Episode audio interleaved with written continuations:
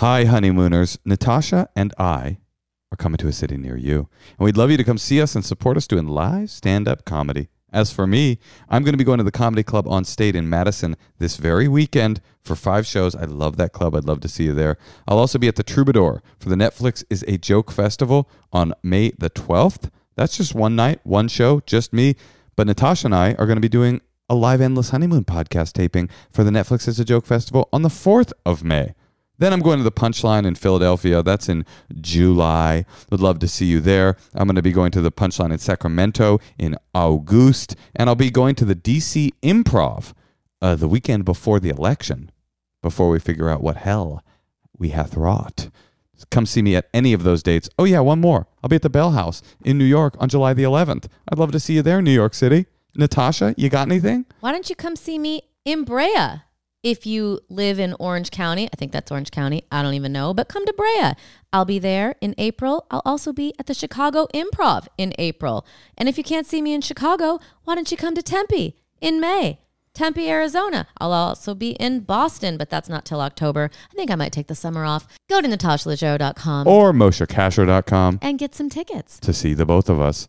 And also make sure that you come to our Patreon supported dinner party this Sunday. That is on St. Patrick's Day. What else are you doing? It is a dumb holiday. I'm sorry. If you are not yet a member of the tier that gets you into the dinner parties, go ahead and upgrade. Upgrade that. You could downgrade afterwards. I mean, we don't have real rules. Order your corned beef and cabbage from the local pub, DoorDash that shit to your house. Yep. Log on. 6 p.m. Come mess with us. It's a really great way Pacific. To connect to the community of the Endless Honeymoon podcast and also to connect to your lovely hosts.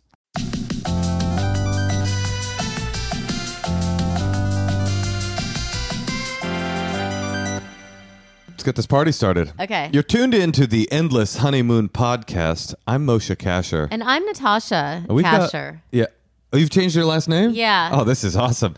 We've got a very, very special, very special guest. Aparna Nancherla is here representing. What's up? Uh, Aparna, you're so funny. Thank you for having me. I was honestly nervous to come sit with you guys because I- because I think you're both so cool. Oh, we are very cool. Yeah. We were, to be honest, and thank you for bringing it up, uh, Aparna. We were a little bit weirded out by the idea of you coming over too because of how cool we are. Oh my God. You, you remember we were talking about that before she got here, I directly love before she that got you here? can vocalize that for me. Aparna, your face was spread out on our dining room table for like a week because of your New York Times spread. oh, yeah, we think you're cool. oh boy. And you looked so beautiful, and I loved the article. And your book is out, and we're so excited for you. Thank Unreliable you. narrator, it is called. Yes. And yes, I have a question. Yeah. Well, it's not really a question actually. You've you're finished with your book tour. I yeah, I think I have like one or two dates. So you've probably Left. I've I've done a book tour and Mm. you've done a book tour. You've Mm-hmm. probably been asked like the same series the same series of questions repeatedly and to the point that you've become nauseated by it. Yes. Do you have any questions for me about your book? Oh. I thought that could be refreshing for yeah, you. I love that. Um, do you typically read other comedians' books? That's a good question. The answer I could answer for you. It's It a- would be uh, no. it's yeah, a tough no. I no, I feel like that too. I never consume other people's work and I try to spin it as, you know, integrity, like I don't want to steal from you unconsciously. I like that. but I think it's just I get overwhelmed by everyone else's just ability to put out stuff relentlessly. Will you? Will you um, watch other people's stand-up specials? No. Sometimes, but I won't like go out of my way to like be up on all of them. If you had to say whose stand-up special you enjoyed more out of me or Natasha's, whether or not you've seen them, who do you who are you choosing? I've seen both your Comedy Central half hours. Well, Aparna, this is going to come as a real slap in the face to you because um, I know that you're lying. I know that you've seen Natasha's. You've got a great half hour, by the way. It's so good. but Aparna, Really? I've never. I've never done I never one. did a I comedy said, set. when I said it, did I you was like, feel I it? bet Moshe doesn't have one. Um, I was like, for sure, I'm walking into a trap. I for have a, myself. a, a question though for real, and I and when I ask you a question that you've been asked ad nauseum on book tour, you can kind of flag it and Okay. tell me. Just call me out on it. okay. Um, stand up. It's a weird like you. You're the book is a lot about um, imposter syndrome. Yes. and you're such a good stand up. You're just good, and uh, and stand up is so. Um, I mean, not to say I Men don't. can't wrap their mind around No. imposter syndrome. No, not to say. They're I- like, oh, I saw you kill, and I don't understand. well, not to say that I don't ever suffer from like, do I belong in this room Right. feeling, but does does does the la- does the effectiveness of your stand up ever weigh in to the logic of the imposter syndrome? Do you ever say, I I, I do consistently well on stage, so I must belong here? I don't. I'm. I might just be a perfectionist, but I frequently. I'm like. I probably bomb more than most comedians. Not Well, also you might definitely. you might feel like you're Yes, bombing because I do that too. Like, Yeah. and there's also that adage in comedy where it's like you're only as good as your last performance. yes. And I had a bad set at the comedy store like eight days ago, and I've kind of been in a bad mood since then. I'm like, I, I need to uh, maybe I should do flowers, maybe I should mm-hmm. design, like mm-hmm. you I know. had a I had a weekend in North Carolina, um, and I all the shows were good. Yes. but the bad show legitimately wasn't. Yes. and my my opener, uh, Tim Young, very funny Mm-hmm, guy. He had a great set. Yeah. And as we Ooh, were, he got had a better set than you. I mean that happens. But as we were walking out, these two Hasn't guys happened to me in a long made time where the opener kills harder than me. I well, don't maybe know. it's because I'm brave and I bring funny people to open for me. Hmm.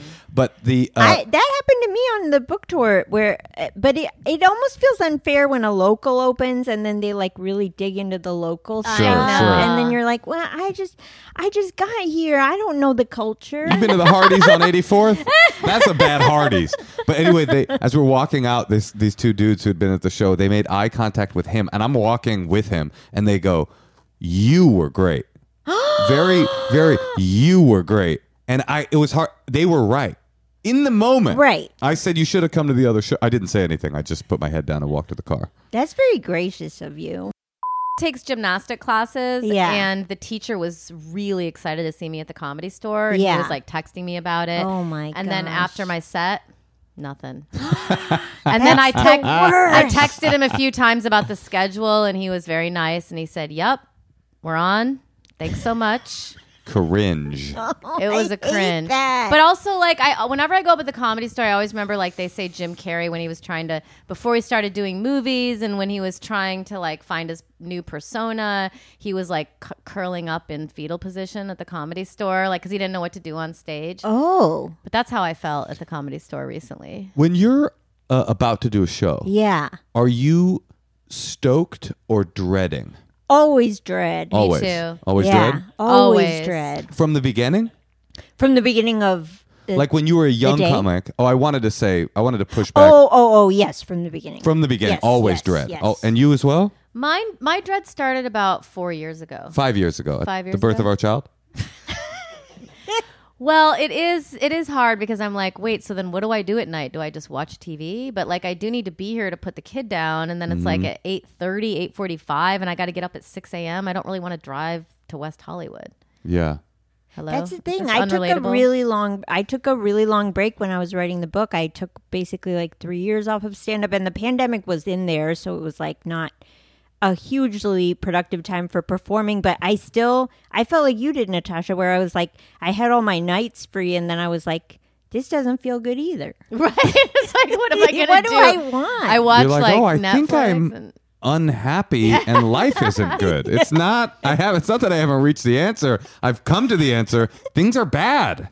The answer is just not good. Did Well, you? oh, Sorry. uh, wh- do you have a well, do you, did you have a question? I'm sorry. Cuz I did. okay, well, I want you to get to your question then I'll get to my Thanks. question. We're very polite to each other here on this I love podcast. that. Um, did you enjoy the process as Of a writing? stand-up of of jumping off stage and like just getting into like writing a long meditation on self? I think uh, my big mistake was being like, I'm going to write a book about self doubt and come out of this well. Right, Yeah. cuz then everyone's reinforcing it in your Yes, interviews yes, and yes.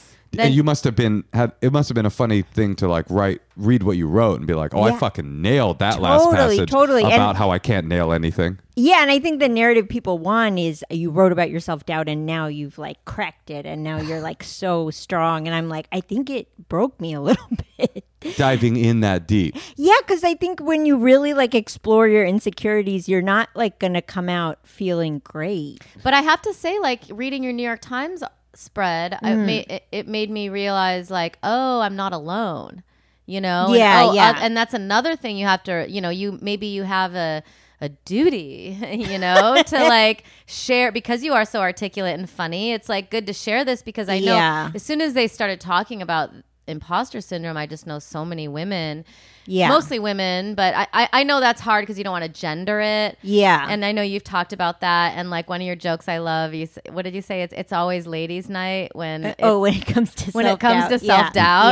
Yeah. but like, I'm sure that that's, I mean, Moshe is never a fan of the gendering of things. Yes, yes, yes. So I wanted to ask you, like, does your partner um, believe that you're right that that like it is gendered a little bit, or I think he also falls closer to motion that he's like Yeah. things don't fall neatly along gender. But I do feel like when I was writing the book, I did talk to like a couple women who also were just like, I've never struggled with self doubt. So I think it's not like a hard rule, but I do feel like women just tend to be, you know, less like assumed to be like competent or just like there's room for you here. You kind of have to like really get yourself in there or like prove somehow you deserve to be there a little bit more whereas like men I feel like it's kind of like you're here until you know you prove you're a monster or whatever. Well, I don't believe that at all, and I'll tell you. and hold on a second, guys. I'll tell you why. Uh, no, I, I, I think that I, that's I, I really think it has to do with size. physical what do you size. mean? I think that like men just being bigger, Mm. they're just there's like something to that. Well, I I'm not s- saying all big men are confident, but like there's something to a hulking frame.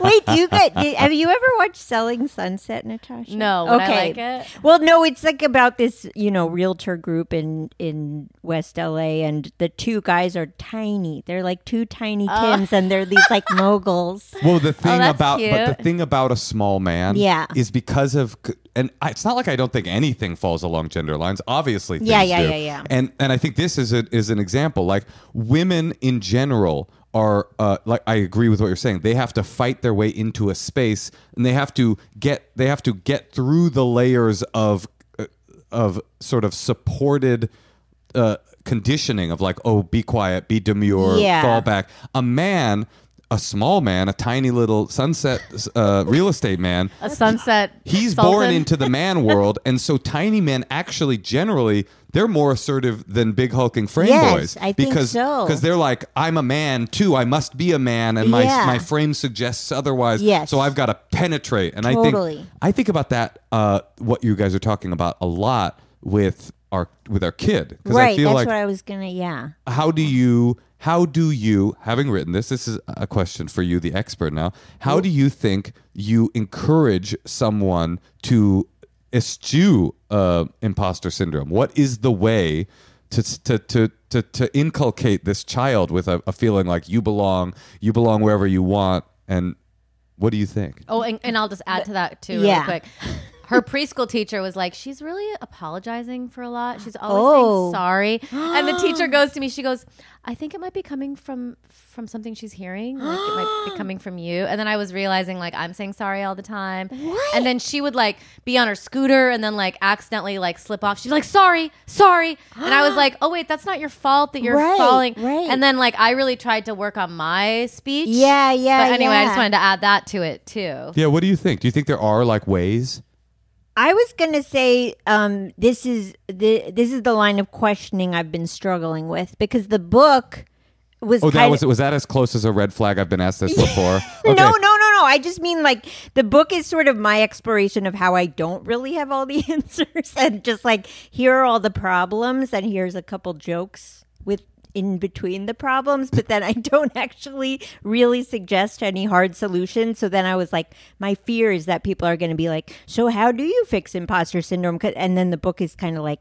I don't know right Yeah, but well, you're you know, raising like- questions is Yeah. a lot. It's more Yeah. like I mean, who am I to who am I to tell you how to fix imposter syndrome? I'm- yeah, we I'm can't nobody. expect I- someone who wrote a book on I'm- imposter listen, I'm- syndrome. why, why would you even ask me? I don't even belong here. The truth is, I know you know what you have done, Aparna, What? is now that you you will because books get you this different group of fans because book people are different than comedy Yes. people, and it is I. Like my first book, I there's a lot of recovery people that I I'll see Oh. reach out to me and go, oh, this book meant so much to me and stuff. So you've definitely c- um, collected a demographic of people that are going to be coming up to you and asking you for answers. oh wow I think this Yeah. is going to be a long road for you. Did you read any of the reviews? No, I never do. Do you, you- guys read reviews? I well, I wrote my because I have my second book is coming out in January. Congrats. Thank you. And uh, and I told the person because they've been sending us the, the the early reviews. Yeah. Um, and they've both been good. And I said this reminds me because I remembered my last book. They sent me everything. they would send bad reviews, and I don't actually understand why. Maybe some people want them, but I said, hey. I'm sensitive. Yeah. I've gotten more sensitive since the internet has surged. Yes. I, I, I need you to filter anything, any shit talking. I still remember the look of the vomiting face for, uh, in Vice magazine from my first book. You know, they, that was their review system was smiley face or vomiting face. a vomiting What? face for your book, bestseller book. and it was so. so rude. Was- so rude, and also anything personal to rate I it know, in that I way? know. It was so, but I still remember it like viscerally opening the magazine, oh. seeing the face because I wanted the green vomit. a green vomit because you know it's Vice, so I I wanted Of them to like me like of so course. specifically. Do you remember like, why they didn't like it? I'm just curious. Actually, I fa- you'll be surprised. you can quote it. You'll be surprised to know. Recite it like a It's like 11 years ago. uh, you'll be surprised to know that I didn't agree with their take. Hmm. But um, they basically were saying it wasn't hardcore enough. That was sort of their thing. They were like, "Yeah, this is a hard, what a, a hardcore story, unless you've looked out any window in Brooklyn ever." Like it was like, well, I, "This is just." My I actually life. agree You- with them. you- I really like you like wrote that. it. Wait, so I just want to say All right. Speaking of a review, this is gonna be the first one you've ever heard. it's not Oh, a the first review. Well- it's just as Vulture put it. I just want people to know you could buy this book. Are you reading the audiobook? Yes. Okay, so if you are the kind of person who lies awake at night, mulling your existence under late capitalism, Nancherla is the comedian for you. Hmm. That's me. Yeah, it is you. It really is. It She's should a have said comedian if, for me. if you are Natasha Leggero.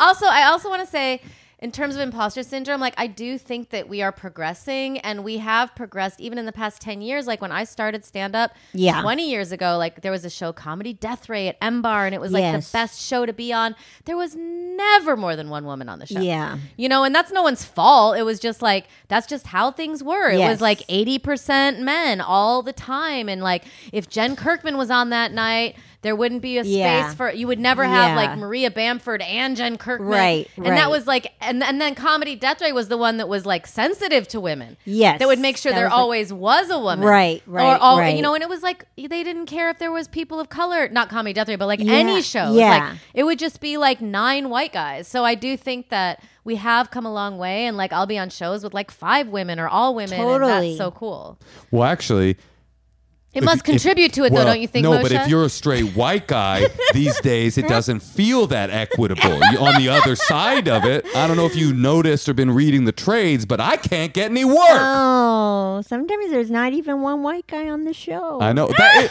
but it- it's yeah, like monthly, monthly or quarterly. I'll see a show and there won't be one white dude on there. But Listen. I, I do think, yeah, what you're saying is interesting. Like at the time, what what feels now like tokenism and pandering and definitely not enough at that time 20 Yes. years ago was a was the most progressive uh, Yeah. sh- they were like no we're the good the Right, good show right, 'cause we're right. putting a woman on yeah, I know. Look at us. But it, you know, I had a show another period, and it- we were. I, I was not like able to figure out how to make it diverse because I was very obsessed with it being like a period piece. And Yeah. like, you know, I, I I just feel like there is an evolution that takes place. Yes, You know, and I think that now I wouldn't do it in the same way that I did before. And yeah, yeah, yeah. you know, I think we're all figuring it out. I think it's all gradual, and I even feel that now where when I see younger comedians where they're just like so much more comfortable with like operating in like a more inclusive way, and Right. it makes me feel like kind of like, oh no, like oh yeah I'm so old. you ever see like a, a real Gen Z person deal with non-binary people? It's like they're not even there's every time I'm just like in my mind I go they they're like they think it's They, weird they, to use, everybody. They, Yes. they think it's weird to Yes. use gendered pronouns. Yes. Like it's like Yeah. a breeze. It like I, I Right. told this story I think on the podcast before, but I had this moment of I just thought this was one of the most interesting stories about progressive pro- progression in this way. Our friends told us that their kid had a best friend who came out to them. This is like I think middle school or Yeah. high school young. Yeah. And the guy goes, The um, dad. Uh, what? The dad No, said- but the the kid goes to their friend. okay, I'm I'm gay. Do you accept me? And the Yeah. other kid goes, well, I accept you if you're really gay and not just doing it for likes. And I just thought, what, what universe is this? Like, like the only way this is cool is if it's legitimate that you are gay and not just doing it because it's the coolest possible thing you can be. I was like, okay, this is an evolution. Wow. It's fully come around. It's- It's like yeah. the opposite. Well, I think that you have a lot of wisdom, Aparna, and um, you know, sometimes when I'm feeling like an imposter, I just try to will myself into it. Yeah. I mean, I think a lot of imposter syndrome is just like kind of pushing through. And I think, yeah, when you talk to other people and realizing they're having these same sort of struggles with like being like, do I deserve to be here? Do I fit in? You're like, okay, not everyone is like so psyched on on their like abilities and yeah. God, wouldn't it be nice though to be one of those people? Like, I know. I, I- think about that all the time. You Just those- are one of those people. honey, you think I am, but you have. I mean, there's people people that walk into every room and they're like, not only do I belong in this room, this should be my room. Totally. I own the room. They're kind of like the room only mattered once I walked. That's right. the room was, dare I say, not actually a room Yeah, until yeah, I arrived. yeah. I am the fourth Yeah. wall. But then Yeah, we're yeah. getting we're coming so close to like a psychosis No, or totally, like totally. Yeah. know, They suck too, for sure. Yes, yes. Get- no, if you want to, if you're talking about who I want to have dinner with, it's definitely the person with imposter syndrome. If you're talking about who I want to uh, draft underneath their success. And, and and write a script with that's that's the person. I want the per- but that's interesting about you because you say it, you know this you've struggled with imposter syndrome but you're also very successful which means to me mm. like d- you're really good because confidence begets success. So to come in go, I don't even know if I belong here, and still be so successful and so funny, you might be the most talented person on earth. But I think a lot of really uh, like people who have a lot of success struggle more with it because I do think like the more opportunities you get, the worse the like feeling of like, man, do I like I keep getting this stuff and I really don't feel like I deserve it. Like instead of the opposite where you sh- you're getting the stuff and that makes you realize you're more deserving Right. it. It like goes the opposite. it's like way. when you're one of these weird people that like has a gigantic lie. yes, You know, and that you've told early on, and then Yeah. they start. The bigger things get, the bigger the spotlight on you. The Yeah. more you're like, someone's gonna find this out. Yeah. I'm Yeah. sure. Yeah, that's sort of what imposter syndrome is. That's it's thinking I- there's a lie about you, which is that you don't, you're not good enough. I actually cited an example of that in the book with um. Do you guys remember the comedian Steve Rannazzisi? Sure. and yes. how he lied about 9-11. 9/11 and how Andrew it, Dice Clay used to call him um two two T for the Twin Towers. like because before he got before he got canceled, Yes, because he just talked about it all the time. yeah, but I think it was like I, I and that mean, was for- apparently a lie, but he came out about from it. From what I could understand, it was like you know he he like got this success by being on the league, like a lot more attention, and I think he had like told it as a story early on as like an interesting origin story of like how he got into comedy was like 9/11 made him realize like what was important in life, and he like quit his you know desk job and moved to LA to try to make it. But then I think he was like just like more exposure too quickly, and he like didn't have a way to like get out of the fact that he had created this sort of like false origin story. So he just kind of doubled down on it. And so that's like a real imposter, but then I feel like imposter syndrome is like when you feel that way, but it's not actually based on anything. Right. You think you have a false origin story. Yeah. But the origin is I belong here. Yes. Can I be a real edge lord? Oh, I'd love to. I'd love it, honey. You know, I'd love li- nothing more. okay. I feel that sometimes I let my imposter syndrome run rampant because there's something deep inside of me that knows on stage and maybe off, it makes me a little more likable. yeah. And I feel like I'm able to by being like it's almost like extreme humility or Yes, something yes. that you can kind of almost draw people to you but as you were talking i was like it'd be but then i'll be sitting at home being like just beating myself up beating myself Yeah, up yeah, like yeah. almost like an abusive person like a, like a like a wife beater Yeah. so then i'm like what if i could just get rid of that part like i could still keep the hey, part we, on just wife. We don't like that term anymore. Are you not supposed to say that? Well, I just my Well, community she doesn't did love say that. she was, she was going to be an edge lord. That's true. You're so right. You're so right. But I'm just saying, like, I because I, think about it a lot, and like Yeah. sometimes in those private moments, I'd be, like, I'm like, oh, what if I could just get rid of that part? Because that's obviously Yes. not healthy. Yeah, yeah, yeah, yeah. But if it's drawing people to you on stage and you're using it, maybe it's, yeah. I mean, I don't know. This sometimes feels like a gendered thing where I've talked about talked with female comedians about like it is more likely that a male comedian when they come off stage will be like I murdered it, you know, Yeah. whereas like a woman will be like they were really nice. You know, like they, the audience gets the credit when it goes well. Well, I like not like I did a good job. gracious. That's Yes. because we're That's naturally really gracious. interesting. Yeah. They were they were good to me. Yes. Not I gave Yes. them what they wanted. Yes. I will say this though: the male ego, the male ego is a prison and it's a trap. uh, and and and part of that, I murdered, is part of it is ego and male ego and, and reality but part of it is also imposter syndrome Yes, but the way men sure. express their imposter syndrome is to go i was never vulnerable Yes. i felt nothing No, i felt nothing but positivity and to what you were saying Yeah. there is that idea that like you, uh, self-flagellation and self-pity and humiliation is like the closest cousin to narcissism. It's just two sides of the Totally. same thing. It's all ego. Are you it's calling all, us narcissistic? no, no, no. I'm just saying, to your point, like a, a narcissist and a person that hates themselves are still doing the same thing, which is obsessing on the self. They're still Yes. going like me is me is important. That that, that is what is the primary uh, interactor here is me, me, me, me. I see. Yeah. Well, listen, Aparna's here. She's Aparna's got here. some wisdom. She I is a have some published wisdom. author, New York Times. You know, everyone loves her. Your book's a hit. You're a hit. Ah, you belong. You matter. You are not an imposter. Thank you. Okay, well, I think we have some calls, some people waiting. Are you okay to give some advice? Yeah, I would love to. Okay. Hey, Tosh. Yeah, Mosh. It's almost Christmas, my favorite holiday. Oh, right. I know you love it, Ebenezer. You're probably scrambling to find a gift that will be meaningful, interesting, and kind of cool. Well, we've got a suggestion for you. It's called Storyworth. It's especially good for the older people in your life because they love this stuff. Basically, Storyworth is an online service that helps you and your loved ones preserve precious memories and stories for years to come. It's a thoughtful and meaningful gift that connects you to those who matter most. Every week, Storyworth emails your relative or friend a thought provoking question of your choice from their vast pool of possible options. Each unique prompt asks questions you've never thought to ask, like what's the bravest thing you've ever done in your life?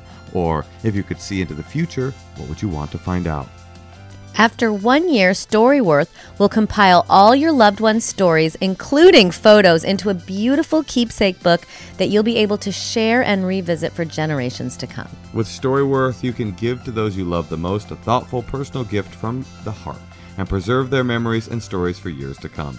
Just go to storyworth.com slash honeymoon and save $10 on your first purchase. That's storyworth.com slash honeymoon to get $10 off on your first purchase. Your parents will love this. Um, Aparna, we are going to call. I have a question for you though before we go. All right. okay, well, no, you can ask her, ask her well, one more Aparna, question. I'm literally recording my audiobook now, like this week. Mm-hmm. Did you enjoy recording your audiobook? No, I thought I would because I, I do voiceover work. So I was like, oh, this is not going to be a stressful part. But it is, I think, just the length of time you're just like sitting there reading. And then I think because my book was personal and I was just like with a Uh-huh. director and a sound engineer who were very lovely, but it would be just like sitting in this cave reading my own words back to me. And then occasionally they'd be like, oh, you stumbled on the word shame. Can you say that again? right. You know, Meanwhile, you're having like Yeah, an emotional yeah, yeah, catharsis. yeah, yeah. That's interesting because I feel like I was really directed do- doing mine. Oh. oh, like they had notes. Well, I think I might maybe started off a little too hot. Mm. Oh. Like it, it- you know, I like Yes. had to kind of ease into You were it doing like a Jim Carrey "Somebody Stop Me" kind of a performance on your audiobook, right? Listen, I got a lot of compliments on the audiobook, okay? I- That's all I'm saying. Can't imagine not. I mean, Yeah. what what luck they have as publishers to have stand-ups doing their own Totally. audiobook. Like, Yeah. oh, I've been on stage doing me I for know. 20 years, so yeah, I'll be good at this. Yeah, we can't we can't all be Britney Spears. That is so someone true. else to do it. All right, let's do it. We're All gonna right, call we're gonna call Lucia. Lucia. Yeah? I want to Okay. say it, Mosh. Oh, I'm so sorry. Please. We're gonna call. Oh, it must be late there. We're calling Lucia in Boston. Oh, yeah. Hi, Lucia. It's Natasha Moshe and our friend Aparna Nancherla. Nice to see you. It's great to see you too. You look cool. You look like you're a fun person. How can we help? Um, so I just started my business um, about 10 months ago, and uh, I do both art and music, so it's a lot of like fitting pieces together, and I'm booking gigs, and I'm also teaching, and I'm also selling my art places, and um, I've also been in my relationship for about a year and a half now. So it's just kind of been hard to like find the balance there um, because we first got together when I was, I had taken medical leave, so I wasn't very busy. So I went from seeing him every day to like not even really having off days, you know, if I'm not booking, I'm not working. And um, so I guess I just wanted some insight into I guess finding a balance there and also like setting some boundaries for myself. I think you need to be a Um, little more clear. Like, are you talking about? Is it more about your relationship setting boundaries, or is it more about like your art and your your career? Yeah, I guess like I guess just more like finding that balance. Um, because he's definitely gotten like a little bit more jealous of my time, which Ah. I get. It's like a big Mm. adjustment to like go from like full access, like we're spending all our time together, and then like now when we spend time together, I'm like belting mushrooms like while we're watching a movie or And You he's know, like, "Why don't you pay any something. attention to me?" It's a Yeah, classic yeah, dilemma. like- it's actually a classic Sure. Boston dilemma. You know, the guy's like, "Why aren't you paying any attention to me?" And the girl's like, "I'm belting mushrooms over here." Whatever that is. I know. I want to know more about belting mushrooms. Yeah, what is belting mushrooms? oh belting mushrooms. Oh, Like- felt. Felting. with a oh. Oh, now I get it. Okay, now, Now we I got get it. Yeah, it. yeah, we've we've all felted a mushroom or two. Do you feel like he's jealous or controlling? Um, well, I definitely think that he has an anxious attachment style. Mm, everybody likes that in a um, man. Maybe he has imposter syndrome. Yeah, well, and I feel like I do feel, I think it can be like a little bit intimidating, like when I'm constantly out and about, and he'll every once in a while make, you know, a little bit of an insecure comment, and like, um, I feel very compassionate towards that because I've been the anxious attachment person in other relationships. Like, I'm familiar with those feelings. Um, but I also am, I've changed a lot and like I feel so much more confident in myself and so much more excited to be in the world. So it's hard for me to like, Regress right now I- because the pandemic Yeah. happened and you're just getting your groove back, and now it's like. Oh, you've got this guy at home, and he's on his own journey. It sounds like, which is he might not be the same. Like Moshe's way more um, out, not outgoing, but like what's the word? Social. Well, uh, extroverted. Yeah. You know, like he recharge. Moshe recharges at like going to three parties in one night. You know, whereas like I'm like, you know what? I'm gonna call in and say I'm not going to that party, or I'll send him an email tomorrow because I need to recharge at home. Like, you know, it's just like ho- how we feel recharged or whatever. So I don't know. Aparna, do you have any ideas? Well, I was gonna say, I think I think that's normal in every relationship to go through phases where like your schedules shift or your priorities shift, and it sounds like he's just maybe in a hurt place, like feeling neglected compared to like how much time you guys used to spend together as what you spend together now. And I think, I mean, no one knows the perfect balance in how to live a life, but I think you could start with just being like, you know, have set time you spend together, whatever that is, like an activity you both agree on a week, uh, once a week, or like some sort of other way to just be present with each other, and then Pander to him a little yeah, bit. yeah, yeah, pander, like something where you know he feels like you're showing up for him, and then then him not putting so much pressure on like every other Mm. moment in your life or like your career taking up too much space. That's good. Like kind of prioritizing him and maybe it being her idea and like Yeah. I want to do a date night to make sure we're getting quality time where it's one on one, me and you. I like that. Oh, that's good because you're you're actually you're pretending to prioritize him, but you're actually No. pri- no, you're you're prioritizing yourself. You're actually saying by saying I I want to make sure that you feel like th- that we're having really quality time together. So let's do once a week at date night, you're actually making a boundary where your felting time or whatever it is that you call your life is protected. and that and that he's tricked into thinking that you're doing it in order to get but it's also true. Listen, uh, this whole podcast I've been saying that I reject gender essentialism, but I will say men are like puppies. Like we really want to be told directly that we're a good boy. Like I can say that for me. I really just want to be told that I'm a good boy. Like I almost guarantee uh, that if you were to say to him, "I think you're so awesome. I love spending time with you so much. I do have all this new stuff going on, and I can see that like it's impeding on our relationship time. But like I just want to make sure you know that I'm prioritizing you." So that we'll do Aparna's thing. We'll set a date. We'll do a thing, and you couch it in all of this praise. He'll just be like, "Ah, ah, ah Master likes me. Ah, ah, ah, I, the, the the mushroom lady likes me," and he'll be I, like, The I, mushroom lady. I feel like th- I want. That's what I want. I just want to be told I want to be with you, but this is the reasons. These are the reasons that I'm having a hard time making the time. Not. It's not that I don't want to be around you. Uh, there's nothing I want Yeah. more than that. But I have this other stuff I must do.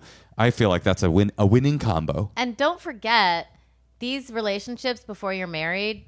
At least for me, I was just like, I would stay in a relationship till I was like, okay, you know what, this I I can't do that. This is not for me.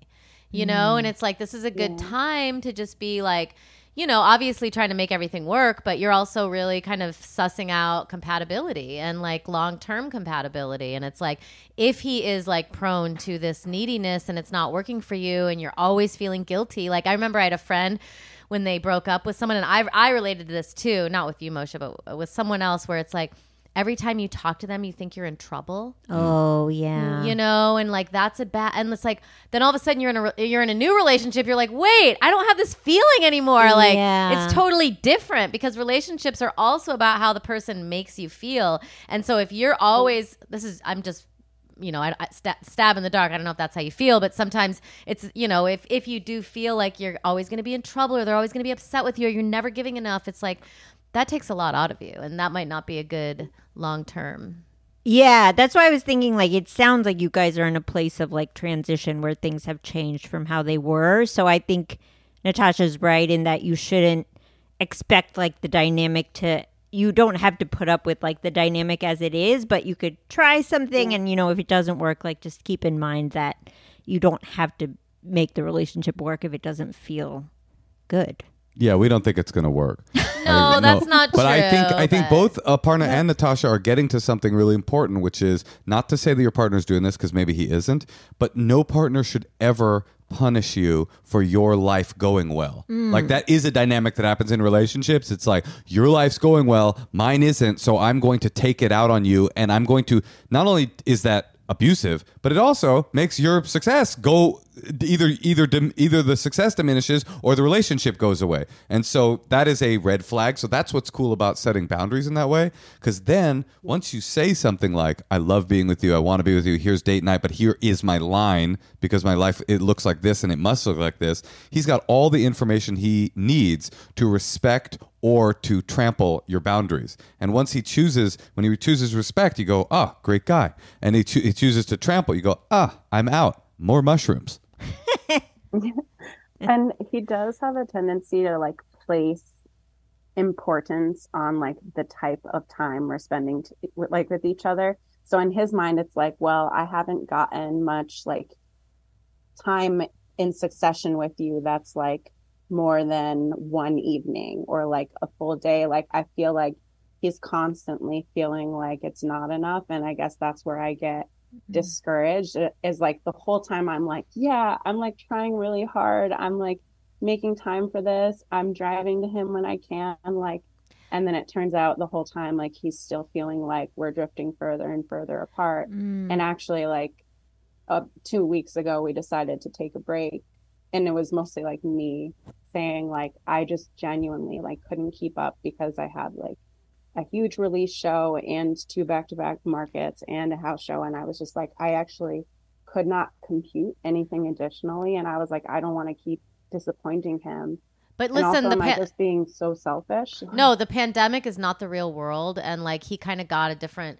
It, it, mm-hmm. it might not. y- Things are gonna have to. Maybe you need to tell this to him. I don't know, but it's like eh, that was not what the world is like, Right. and Yeah. it's not like what it is for you now. I mean, it's like Yeah. a partner. Are you going to say something? Oh no, no, go ahead. Go I, ahead. I just think this is like this. What you're describing is this like phenomenon that everyone in the comment section on the internet agrees on, which is that it's possible to for two things to be true at once, right? Which is it's possible that um, that you th- are are are are are setting up these boundaries and that they are and that they are good and healthy and it's also possible that he can't he can't see th- those boundaries as healthy because all he sees is that he needs more and so like I mean, I, I, I don't, I don't know. It sort of feels like, well, I mean, I don't want to say, but the fact that you're taking a break, uh, due to the fact that, that that he will not give ever let you give him enough relationship. To me, I'm kind of like, there's nothing selfish about the fact that you want to thrive. It doesn't mean that you like someone less because you need to thrive. And you clearly care about him because you're like thinking about this Yeah. and calling an advice podcast. So a fake advice podcast. I, I yeah. Well, I do feel like you like I appreciate both of your insight because you're like two sides of a coin, and I feel like Moshe, a lot of the like more heart-based stuff I tend to align with, but then Natasha, I feel like you say the stuff I can never say that I need someone to say to me. Okay, Like, well, you should dump him. Oh. I wanted to tell you that, but I thought people would get mad. Well, I have to be honest. Like Natasha, I'm, I don't think you should dump him, but I'm kind of like I. The, the, you kind of buried the lead. The truth is, like it was. We were about two thirds through the call. We were like, "Yeah, we did take a break two weeks ago." Oh, that's it- true. That's true. um, it's kind of like I was like, yeah. it seems like this guy's uh, like I, I I hate to be to be mean, but it just seems like this guy's kind of turning you off because you're thriving, you're Yeah. succeeding, and he's just going more. What about me? What about me? What about? And there's nothing attractive about that. yeah, and the fact that you you are making an effort to address his concerns and it's still like never enough, that feels bad. I Yeah. don't know. That feels not balanced either. Yeah. Well- you are, uh, to be honest, I just realized you are his felting mushrooms. like you're out here doing life. You don't even know what felting mushrooms is. what Mosh. I'm saying, your craft, your music, your art, your th- you're out here. Your life looks like this, and then your relationship is a supplement to uh, to to to this life. He's like my music, art, felting mushrooms is you. And so if you go do that other thing, then there's I got less life going on. You and that is uh that is succubus behavior. It is not in fact a relationship. It is you said that word. well, with, to a man. a I felt like I felt succubus? justified in is saying man incubus? incubus. I love the band too. They are Yeah, I awesome. meant Yes. the band. I meant the band. uh, listen, well, did we help you at all, honey? Yeah, honestly, I felt like that was helpful. And I feel like a lot of it is like, I don't, I guess I don't want to give him up yet, but like, I understand that like it's for sure not sustainable the way it has been. So, There's never a good time to do a bad thing. You're just gonna have to like deal with it, and you'll meet someone else. I mean, I'll just tell you, vibe check from me sitting here. I'm like, oh, she's obviously a cool girlfriend. She's mm-hmm. obviously a smart, awesome person. She's not selfish. This is her just thriving. And this guy, listen, to be compassionate to him, he might be, who knows what he's dealing with? It's bad self esteem. Maybe he hasn't recovered from the pandemic. Maybe whatever he's it is. cheating on you, so he always okay. thinks you're cheating on him. there on we him. Go, there you we never go. know. Nice. All I'm saying is, I'm not getting a wow, selfish asshole vibe from you, like at all. right Like, at all. Like the fact that you even called in is like you're very empathic and feeling it, feeling his hurt. yeah. Yeah. Yeah. So be easy on yourself. And harsh on him. no, not really. I All don't right. think I could. do. No, you don't seem like you could. Try and have some perspective. Yeah. Well, you seem cool. All right. Well, good luck, honey. Let us know what happens. I love the podcast, the Parna. I love you as Moon. You're Oh, great. thank you. Thank you so much. All right. All right. See you later. Bye. I called it How at many the pity, how many pity fucks do you think she'll give him? Like five. well, it just felt you like know, she's like gonna keep having sex with him. people do that on this podcast. What? They have a bit of information that is like incriminating, and they like w- they put it back here, and then Oh. they say this like nicer stuff, like "What's up with boundaries and setting back?" and then it's like, No, she well, was like, I'm a painter and I'm trying to juggle some careers. And then finally, you're 15 minutes in. He's like, "Well, he has been unrelenting with my time, and I did break up with him recently." It's like, okay, you already answered it. It seems obvious. I know, but it's hard. It yeah, but I think people just want reassurance. Yeah, that is Yeah. true. But it's always Yeah. hard to when you see. To, to she's very good at it. She just goes break up, break up no, that's. immediately. I feel like we we all need someone like that in our life. Well, I spent a lot of time in long relationships where I would date them for. They were three year relationships, and I would date them for like eleven months, Yeah. and then spend like nine months trying to dump them, or a year and a half trying to get rid of them. Yeah. Or like you know, you just like stay with Yes, them yes. too long. they were one year relationships that, that, that lasted three years. Yes, that's what I mean. Like, so sometimes it's good to get out of it if you if it's Yeah. really not feeling compatible. I know. And life is short. Are- Are you a breaker upper or a bro- uh, broken up with? I've I've had both, but I think when I'm in a relationship, I get very. Sometimes I just go into autopilot where I'm just like, okay, this is how it is, and I, I forget that we can both go our separate ways if we want to. It's you and I accept. Yeah, Yeah, yeah. sure. Will you just default watch what they want to watch? That's what I do. That's a good question. Sometimes, yeah, like the music in the car, I'm always like, Mm. "Eh, get-" I, I- yeah, I guess I just kind of like go with their thing until I realize that I'm not at all showing up for myself. Wait, We're upon like a- 50s wives. I know we really are. What- Oh God. Because like Moshe's just like I would never think to be in charge of the remote. He's like I, I'm, I just know that he'll find the thing. Yeah, and yeah. but I always say pick something. No, and then you're like, well, there's this really specific movie from 1984 that I wanted to watch. That's like has this actor that I've been reading an article about. And do you mind if we just watch it? And I'm like, Well, Nata- Okay. Natasha will do this thing where she's like, she doesn't want to watch anything I want to watch. Like she's like, that's not. I don't like that. That's not. We don't. Not, we're not compatible. And then she'll go to bed, and I'll s- I'll be like, okay, and I'll start watching something, and then I'll be like, Natasha, I just I saw something last night. I think you'd like. She goes, why didn't you save it for me? It's like, but you're already. You went to bed. Oh, Twin yeah. Flames doc. no, Oh, Twin Flames doc. only because we don't have that much like you know in in common. yes, In yes, life. No, yes. no, just in terms of our watching interests. Oh yeah, me too. Like Moshe's like, let's listen. Uh, you you want to listen to a podcast on babies as human shields? Uh, in the- oh my God. and I'm like, I'm not in the mood for this right now. He's like, what do you want to listen to then? It's like uh, anything but that. Like, probably never gonna be in the mood for that. That is fair. I will be like, hey, d- there was a documentary I wanted to see. I guess it was about like assassination in uh, sort of preschools. Are you interested? And she's like, I'm never, I'm never interested. And I kind of always forget. Yes, I'm always yes. like, is it possible this action movie will do it for you? It's like, yeah, I need to figure out more French stuff. Um, I, I mean, I I'm I might be closer to you, Moshe, because I always want the like trauma porn, Yeah, and then same. Gabe is always like, trauma porn. that's No, what uh, he same. calls it. He's like, oh, we gotta watch one of your trauma porns, and then I feel like a monster. Aparna, when that happens, Wait, is that because you guys like are really into like trauma? Like you want to like relive it or something? I don't know. I don't know. Like as a what it mother, is. I don't want that in my psyche. Oh, that I- makes more sense. Yeah, I think I'm a depressive, so it's like sometimes Yeah. just to feel anything, I'm like, let me see, like Mm. babies being persecuted. Yeah, I, Yeah. I will never forget. There was this documentary about this um, systemic failure in the LA social services network. Oh, gosh. That was one. It was so unbelievably horrifying. I won't. I won't go into any details, but I have this v- I, very clear memory of watching it until like one in the morning. Natasha's asleep, and I'm watching this document. It's the most horrifying thing I've ever Yeah, seen in my life. yeah. And then I'm like, well, I'm tired. I click pause, and I go like I go like right to bed. like there's no porting of the horrifying disturbingness of that I'm watching, and like it keeping me up at night like at all. And I thought about her being asleep and going, there is something fundamentally different about the way I consume bad information. I thought you gave her really solid advice until true. we found out what her real problem was, Right. and then I was like, she just needs to dump him. Yeah, I know. He really, yeah. I don't like neediness. There's a few things I don't like in a man. I don't like neediness. Yeah. I do not like bragging. Like if someone Mm. starts bragging, I get like physically ill. I cannot be near them. And then um mansplaining I've learned to live with. But well, I will say, sure. back to gender essentialism, there is something more. At least you don't brag. There is something. Well, I'm actually the best in the world at not bragging.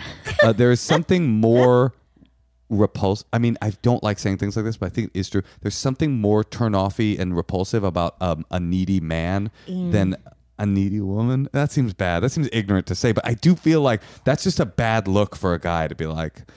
Yeah, I don't Some girls know. might like it. Maybe. I know. I think it is about attachment styles, like Right. what complements yours versus like. I mean, it sounds like her career is like taking off, and then it, it doesn't feel great to have someone being like, "What about me?" I, I just I find always when I hear stories like that when the wo- it's the woman that's succeeding Yeah. that it becomes about in my mind and maybe this is my own bias it becomes about male insecurity. It- Yes. It, does it's not about like I want to spend more time with you. It's about like you're leaving me behind Yeah. and I, no woman Yeah. of mine is going to make me behind. Yeah, and It also yeah. feels she's like that. she's also following her dream her her Yes, art and her yeah. path and a lot of people aren't and so then they're like oh you have this free flow Yes. of like creativity and I don't yeah. Yeah, and some people really do need to be with someone who's maybe less successful Yeah, and I feel like think that's so. men. I think that's to me that feels so male. Like I'm not know, it's gonna be. I'm gonna be with some some woman that's what she's earning. I mean, it's classic. she's earning more than me. And like, by the way, uh, maybe it's just because I'm like patting myself on the back because I'm with a, a very successful woman. oh honey I am so ready to quit you gotta I, I did the first half of the marriage now you take What do you over you did? I was working the whole time. What, do you think I was just sitting here eating bonbons? I'm just saying I need a break well, podcast only I love the podcast okay listen we're gonna listen to some secrets Ooh, Hi, Natasha. Hi, Moshe. I am thoroughly happy with my love life. I actually just got married. I eloped with my partner in Italy. Best time ever. But I am a recovering hoe. And I used to tell the guys that I fucked, this is like way before I met my husband, but I, I used to tell the guys that I fucked that I was a squirter to make them think that every single time we fucked, they should have been making me squirt when in reality I've never squirted a day in my entire life. But I used to just seriously be with the dumbest fuck boys ever and I wanted them to kind of always feel like they weren't the ace that they thought they were. And it worked out well for me, um, because I didn't end up with any of those assholes. okay, thanks, bye. Wow, She's cool. She I just know. does not have imposter She's like spreading. She's spreading self doubt. I love that. she's she's infecting people with imposter syndrome. That's wild. That is wild. it's it, it's be, it's cool on a number of levels. It's like yeah, sure, it's like revolutionary feminism, like take them down a peg, Yeah. but it also ensures that she's getting a better lay. yeah, Because they just keep going and trying. Right, How right, about right, this? How about that? right. I can't fuck dumbasses. All right. I That's- know that You're not a of- hoe. You're not a recovering hoe. Oh, so a hoe is like She a did man. say she was in recovery. yeah, that's right. Yeah. And congratulations on the sober time. Wait, so a hoe is like just like has sex with anybody, Yeah, and I and a s- man has sex with anybody. well, not all men are hoes. That's true. It's just it is true. I mean, more men are hoes. Right. Yes, more men. Most men will fuck anything. I don't think that's. I mean, most. That's a hard thing. No, I remember 90% being I remember a guy I was friends with in my twenties who would always be like, "My girlfriend wants to have sex all the time, and I don't." So I feel like there is uh, sometimes there's some men. no, but not- that's different than That is men different will than hoe. fuck anything. Oh, That okay. is different from a Okay. hoe. That's Yeah. so funny. You're so innocent. You're like, yeah, I know this. I know a bunch of hoes. This one dude, he can't stop having sex with his committed girlfriend. He's a slut. No, Him and he his didn't- wife? He didn't want to though. He's just less horny. But yeah, I think a hoe isn't just about how horny mm-hmm. you are. I'm but saying I can't even get it up for Yes, someone who I yes. don't think is cool in Right, some way. right, right, Where right. she was like, "These guys are such dumbasses." yes, yes, yes. Yeah. I well, for do- her, it felt like it was like also just about the game that was like fun to her. Yeah. yeah. I love the idea of making a confident person a little insecure with a physiological tick that he's heard about as almost as mythology. He's like, Yeah. I know there are squirters out there and she is one. There's something wrong with me. It's so good. It's so good. I will say this as a recovering hoe myself, Uh-huh. there's something that is a little bit separately hot about hooking up with someone that you have nothing in common with and kind of find their personality's eye roll. There's something erotic about like, ugh, To this you. person. Yeah, to a hoe. oh, I see. I, I, see. think Yeah, it's, yeah. a, it's a different. fl- If you're only a relationship person, you would never know that flavor of sexuality because they don't turn you on to be in a relationship with them. So you Right. would just walk the other way. Right. But as a Yeah. person that that that has g- walked that pa- that hoe path, I think there is something hot about that. I'm a relationship hoe. I used to tell a lot every woman I was with that I was a squirter, and and it just never happened. They no, were you're ve- a squirter. yeah, all men are squirters. All men are squirters. Okay, do we have another secret? Hi, my secret, I have a secret to give. My secret is about 10 years ago, I met a guy when I was in college, and he was friends with friends, and I just thought he was this sweet boy. I thought he was gay, honestly. He was so sweet and, like, organized and wholesome and gentle and not a douchebag, and I just thought he was our cool gay friend. Um, but then I, I got signals that he liked me, and I was like, oh no, he's if he's not gay and he likes me, like that just means he's kind of like a soft boy. He like he just isn't manly and strong and doesn't treat me like crap. So he can't be a real man. um, so then I eventually one night was like, okay, fine, let's do this. So we went up to my room. We had sex. He said, "You made me excited." It was weird, and I was just kind of like squicked out about it and but then I did like end up falling for him. and then It happens. like the next week he brought a girl to my house to the Halloween party and I got so heartbroken and devastated about it. And um then uh fast forward, we're married now. I've never told him that I thought he was gay when I first met him. I never told him that I thought he was like not a, bo- a true man. And now we're really happily married, and um, he's getting a smoke right now, so that's fun. Okay, He's bye. getting what right now? He's getting a sniff right now. I don't know. A snuff? Well, listen, I think that sometimes we also do snap judgments when we meet people. Yes. And I think it's common, you know, like, so, you know, it's good to push through that sometimes. This episode is having, I'm just realizing, it's got a real mis- misandrist theme to it. There's a lot of real bashing going on here. Soft men are weak. They can't satisfy us. The art man was pathetic. Men, um, um, I tell men that they that I, I'm a squirter, so Oh. they're never truly satisfied. This is interesting. This I, I, I'm a, I it's feel almost unoffended. like it's almost like there's something in the air. Yeah. Well, like like like what? Um matriarch's coming, baby. Um, that would be Matriarchy. honestly, if if if there was ever a time, and this is not me saying this is like a I'm an ally, but if there was ever a time for the matriarchy to like say, "Hey, no, we're actually in charge now," this is a good. This would be a good era, like the strongman era of po- world politics. Yeah. it would just be nice if like women were just like, you know what, we're actually we are going to be in charge now. I feel like things would be better. But there's just not enough of them in power. No, I'm saying we got to do some sort of like, uh, you know, what we do is we get um, we get a bunch of uh, of these men that were told they were to that they couldn't make the girls squirt, have them overthrow all the governments in power because they're frustrated already, and install some women. Love it. All right, I love it too. Parney got one more secret in you. One more secret. Hi, Moshe and Natasha. Um, I am really high, so if this is incoherent, I want you to know that's just how I think. He's like, I'm the But, husband of the last Um, call. I'm calling you in the midst of a secret as it's happening in my life. So for some backstory, I am practically a nudist and I share my nudity with the world through X, formerly known as Twitter. Um, today I had some fun with editing and made it look like I had a twin. Um, and I did it very lazily. I didn't remove any moles anywhere. We have the same haircut. We have, you know, the same body shape. It's, it's clearly me two times, but, um, X formerly known as Twitter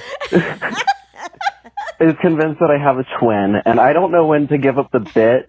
Um, I've gained like 400 followers at this point, um, and it just keeps going up. Uh, it's just really weighing on me that I eventually have to let them know, um, that I'm only one person. But there have been a lot of offers for threesomes, so that's really good to know that people want that out of me and my potential twin brother. Um, anyway, thank you. Why does he need to let Musk know? no, he means his followers. Oh. This is this is an actual imposter. wow. and he is struggling about it, I guess. yeah, interesting. I mean, this guy, I would just say, take it all the way. I I know. I sort of agree. It's like what? Who is he hurting? Yeah, I mean, he should. honestly, it sounds like he's a bit like a porno man, right? What does practically a nudist mean? and how do you Right. can you post nude pictures on Right. X, formerly known as Twitter? I think that you can. I think that you can put porn on X, formerly Oh, known that- as you Twitter. can? That's I'm the new pretty sh- rules of X, formerly I think known I'm as right Twitter. about that.